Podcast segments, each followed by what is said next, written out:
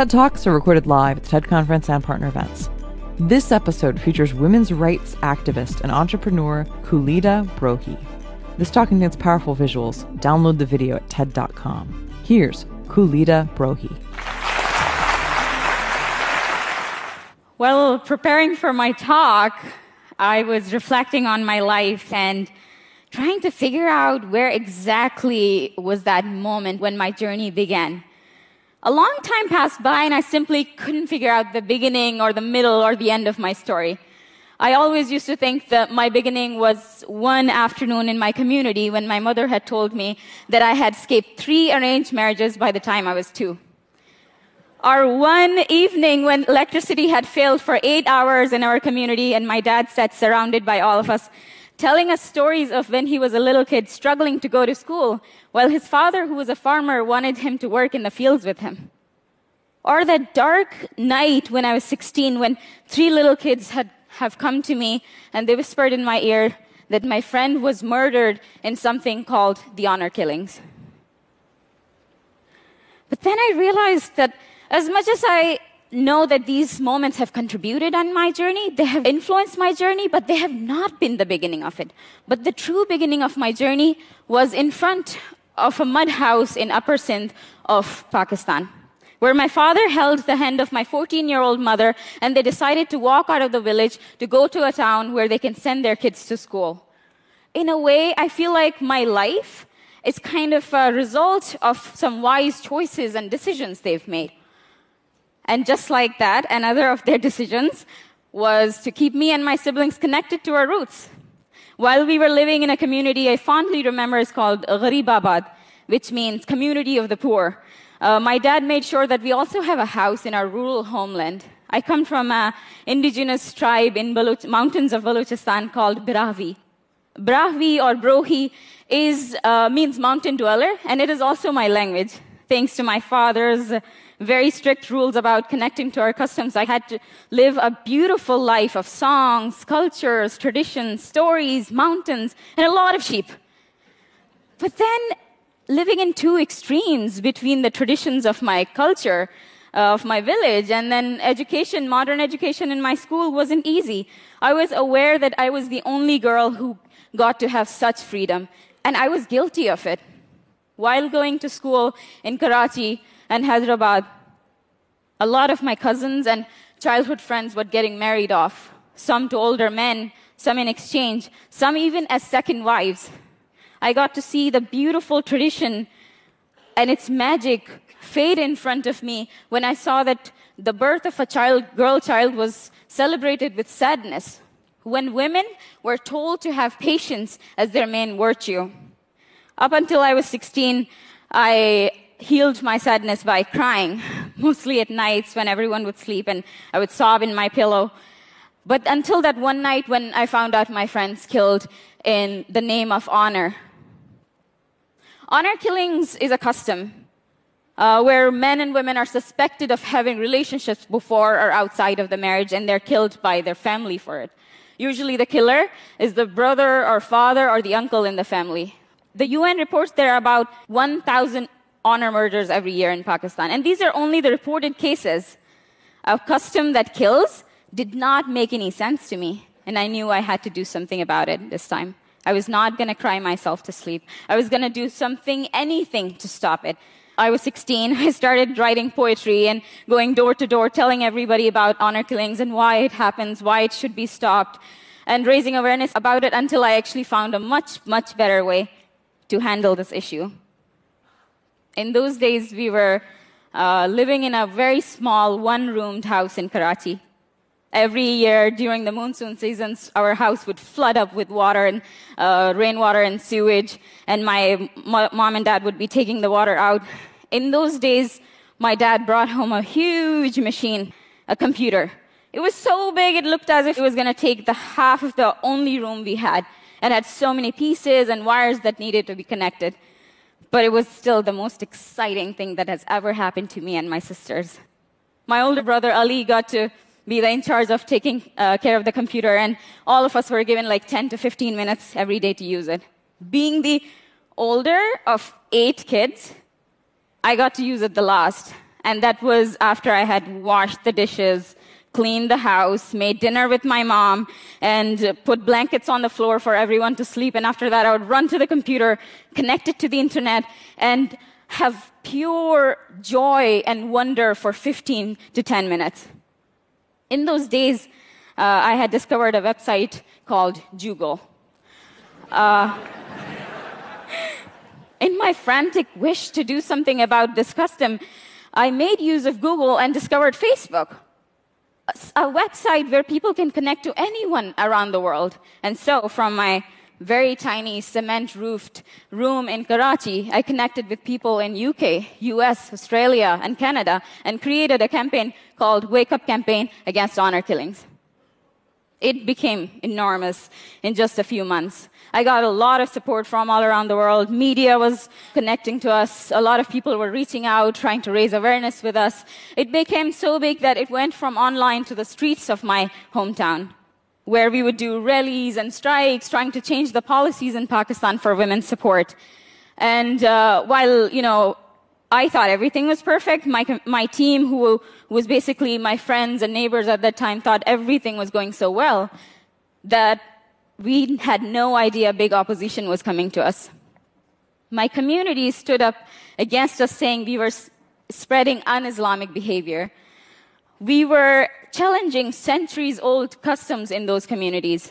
I remember my father receiving anonymous letters saying, uh, Your daughter's spreading Western culture in the honorable societies.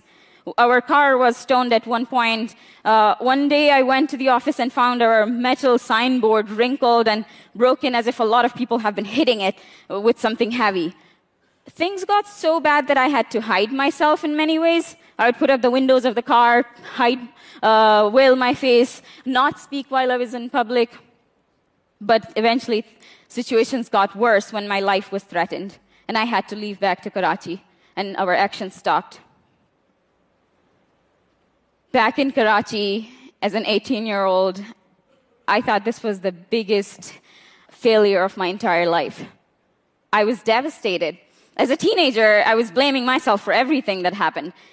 And turns out, when we started reflecting, we did realize that uh, it was actually me and my team's fault. There were two big reasons our campaign had failed big time. One of those, the first reason, is we were standing against core values of people. We were saying no to something that was very important to them, challenging their code of honor and hurting them deeply in the process. And number two, which was very important for me to learn and amazing and surprising for me to learn, was that we were not including the true heroes who should be fighting for themselves. The women in the villages had no idea we were fighting for them in the streets. Every time I would go back, I would find my cousins and friends uh, with scars on their faces, and I would ask, What happened? And they'd be like, Our husband beat us. But then we are working in the streets for you, we are changing the policies. How is that not impacting their life? So then we found out something which was very amazing for us. The policies of a country do not necessarily always affect the tribal and rural communities. It was devastating, like, oh, we can't actually do something about this. And we found out there's a huge gap when it comes to official policies and the real truth on the ground. So this time we were like, we are going to do something different. We're going to use strategy and we're going to go back and apologize. Yes, apologize. We went back to the communities and we said we are very ashamed of what we did. We're here to apologize, and in fact, we are here to make it up to you. How do we do that? We're going to promote three of your main cultures. We know that it's music, language, and embroidery. Nobody believed us. Nobody wanted to work with us. It took a lot of convincing and discussions with these communities until they agreed that we are going to promote their language by making a booklet of their stories, fables, and uh, old tales in the tribe and we would promote their music by making a CD of the songs from the tribe and some drum beating. And the third, which was my favorite, was we would promote their embroidery by making a center in the village where women would come every day to make embroidery. And so it began. We worked with the one village and we started our first center. It was a beautiful day. We started the center, women were coming to make embroidery and going through a life changing process of education, learning about their rights, what Islam says about their rights, enterprise development, how they can create money, and then how they can create money from money, how they can fight the customs that have been destroying their lives from so many centuries. Because in Islam, in reality, women are supposed to be shoulder to shoulder with men. Women have so much status that we have not been hearing, that they have not been hearing, and we needed to tell them that they need to know where their rights are and how to take them by themselves, because they can do it and we can't. So this was the model which actually came out very amazing. Through embroidery, we were promoting their traditions. We went into the village, we would mobilize the community, we would make a center inside where 30 women will come for six months to learn about value addition of traditional embroidery, enterprise development, life skills, and basic education, and about their rights and how to say no to those customs and how to stand as leaders for themselves and the society. After six months, we would connect these women to loans and to markets where they can become local entrepreneurs in their communities. We soon call this project Sughar. Sughar is a local word used in many, many uh, languages in Pakistan. It means skilled and confident women. I truly believe to create women leaders, there's only one thing you have to do. Just let them know that they have what it takes to be a leader. These women you see here, they have strong skills and potential to be leaders. All we had to do was remove the barriers that surrounded them, and that's what we decided to do. But then, while we were thinking everything uh, was going once again, everything was fantastic, we found our next setback. A lot of men starting seeing the visible changes in their wife. She's speaking more, she's making decisions. Oh my God, she's like handling everything in the house. They, they stopped them from coming to the centers. And this time we were like, okay, time for strategy two. We went to the fashion industry in Pakistan and decided to do a research about what happens there. Turns out the fashion industry in Pakistan is very strong and growing uh, day by day. But there is less contribution from the tribal areas and to the tribal areas, especially women. So we decided to launch our first ever tribal women's very own fashion brand, which is now called Nomads. And so women started earning more. They started contributing more financially to the house, and men had to think again before saying no to them when they were coming to the centers. In Thank you. Thank you. In 2013, we launched our first Sughar Hub instead of a center. We partnered with TripAdvisor and created a cemented hall in the middle of a village and invited so many other organizations to work over there. We created this platform for the nonprofits so they can touch and work on the other issues that so, uh, Sughar is not working on, which would be an easy time for a uh, place for them to give trainings, use it as a farmer school, even as a marketplace, and anything they want to use it. And they have been doing really amazing. And so far, we have been able to support 900 women in 24 villages around Pakistan.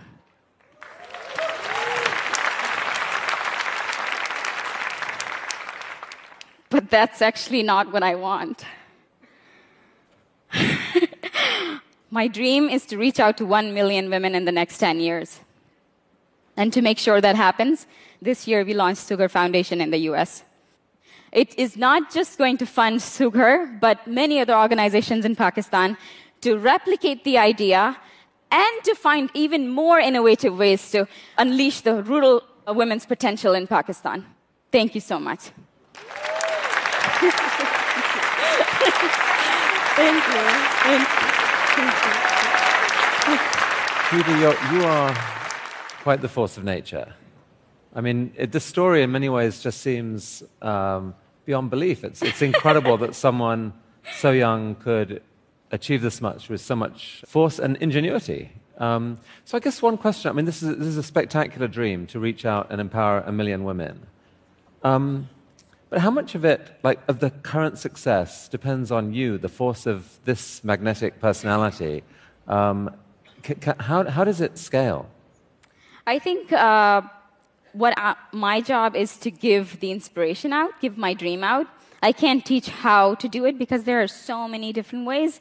We've been experimenting with three ways only. There are like 100 different ways to unleash potential in women. I would just give the inspiration, and that's my job. I would keep doing it. Sughar would still be growing. We, have, we are planning to reach out to more two villages, and soon I believe we would be scaling out of Pakistan into South Asia and beyond. I love that when you, you, know, you talked about your team in the talk. I mean, you were six, 18 at the time. I mean, what, what, what did this team look like? These were school friends, right? I was thinking, I was like, do people believe here that um, I'm at an age where I'm supposed to be a grandmother in my village? Um, my mom was married at nine, and like I am the oldest woman not married and not doing anything in my life uh, in my village. wait, wait, wait, wait. Not, not doing anything. No. You're right. People feel sorry for me a lot of times. Uh, but, but how, how, much time you, are you spending now actually back in Balochistan? I live over there. I live, uh, we live between still Karachi and Balochistan. My siblings are all going to school. Uh, I'm still the older of eight siblings. But what you're doing is, is definitely threatening to some people there. how do you handle safety? Do you feel, do you feel safe? Are there other issues there? Uh, this, I, this question has come to me a lot of times before, and I feel like the fear, the word fear, does just comes to me and then drops. But there's one fear that I have that is different from that. The fear is that if I get killed, what would happen to the people who love me so much? My mom waits for me like late till late night that I should come home. My sisters want to learn so much from me. And there are many, many girls in my community who want to talk to me and ask me different things. Uh, and I recently got engaged. Uh, Is he here? You got to stand out.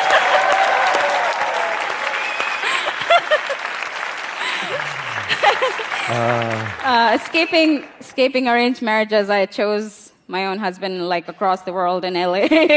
and really different world. I had to fight for a whole year. That's totally different story. But I think that's. Uh, that's the only thing that I'm afraid of, and I don't, I don't want my mom to not see anyone uh, till when she waits in the night. So people who want to help you on their way, I mean, they can go on, they can maybe buy some of these clothes that, that you're bringing over that have actually made the, the, the embroidery and stuff is done back in Balochistan. Yeah. Or they can get involved in the foundation. Definitely. We are mm. looking for as many people as we can because now that the foundation's uh, beginning, in the beginning process, I'm trying to learn a lot about how to operate, how to, you know, uh, get funding or reach out to more organizations, and especially in the e-commerce, which is very new for, I mean, I'm not a fashion person, believe me. Well, it's been it's been incredible to have you here. Please oh my go God. on being Thank courageous, you. go on being smart, and please stay safe. Thank you so Thank much. you, Khalida. Thank you. Thanks a lot.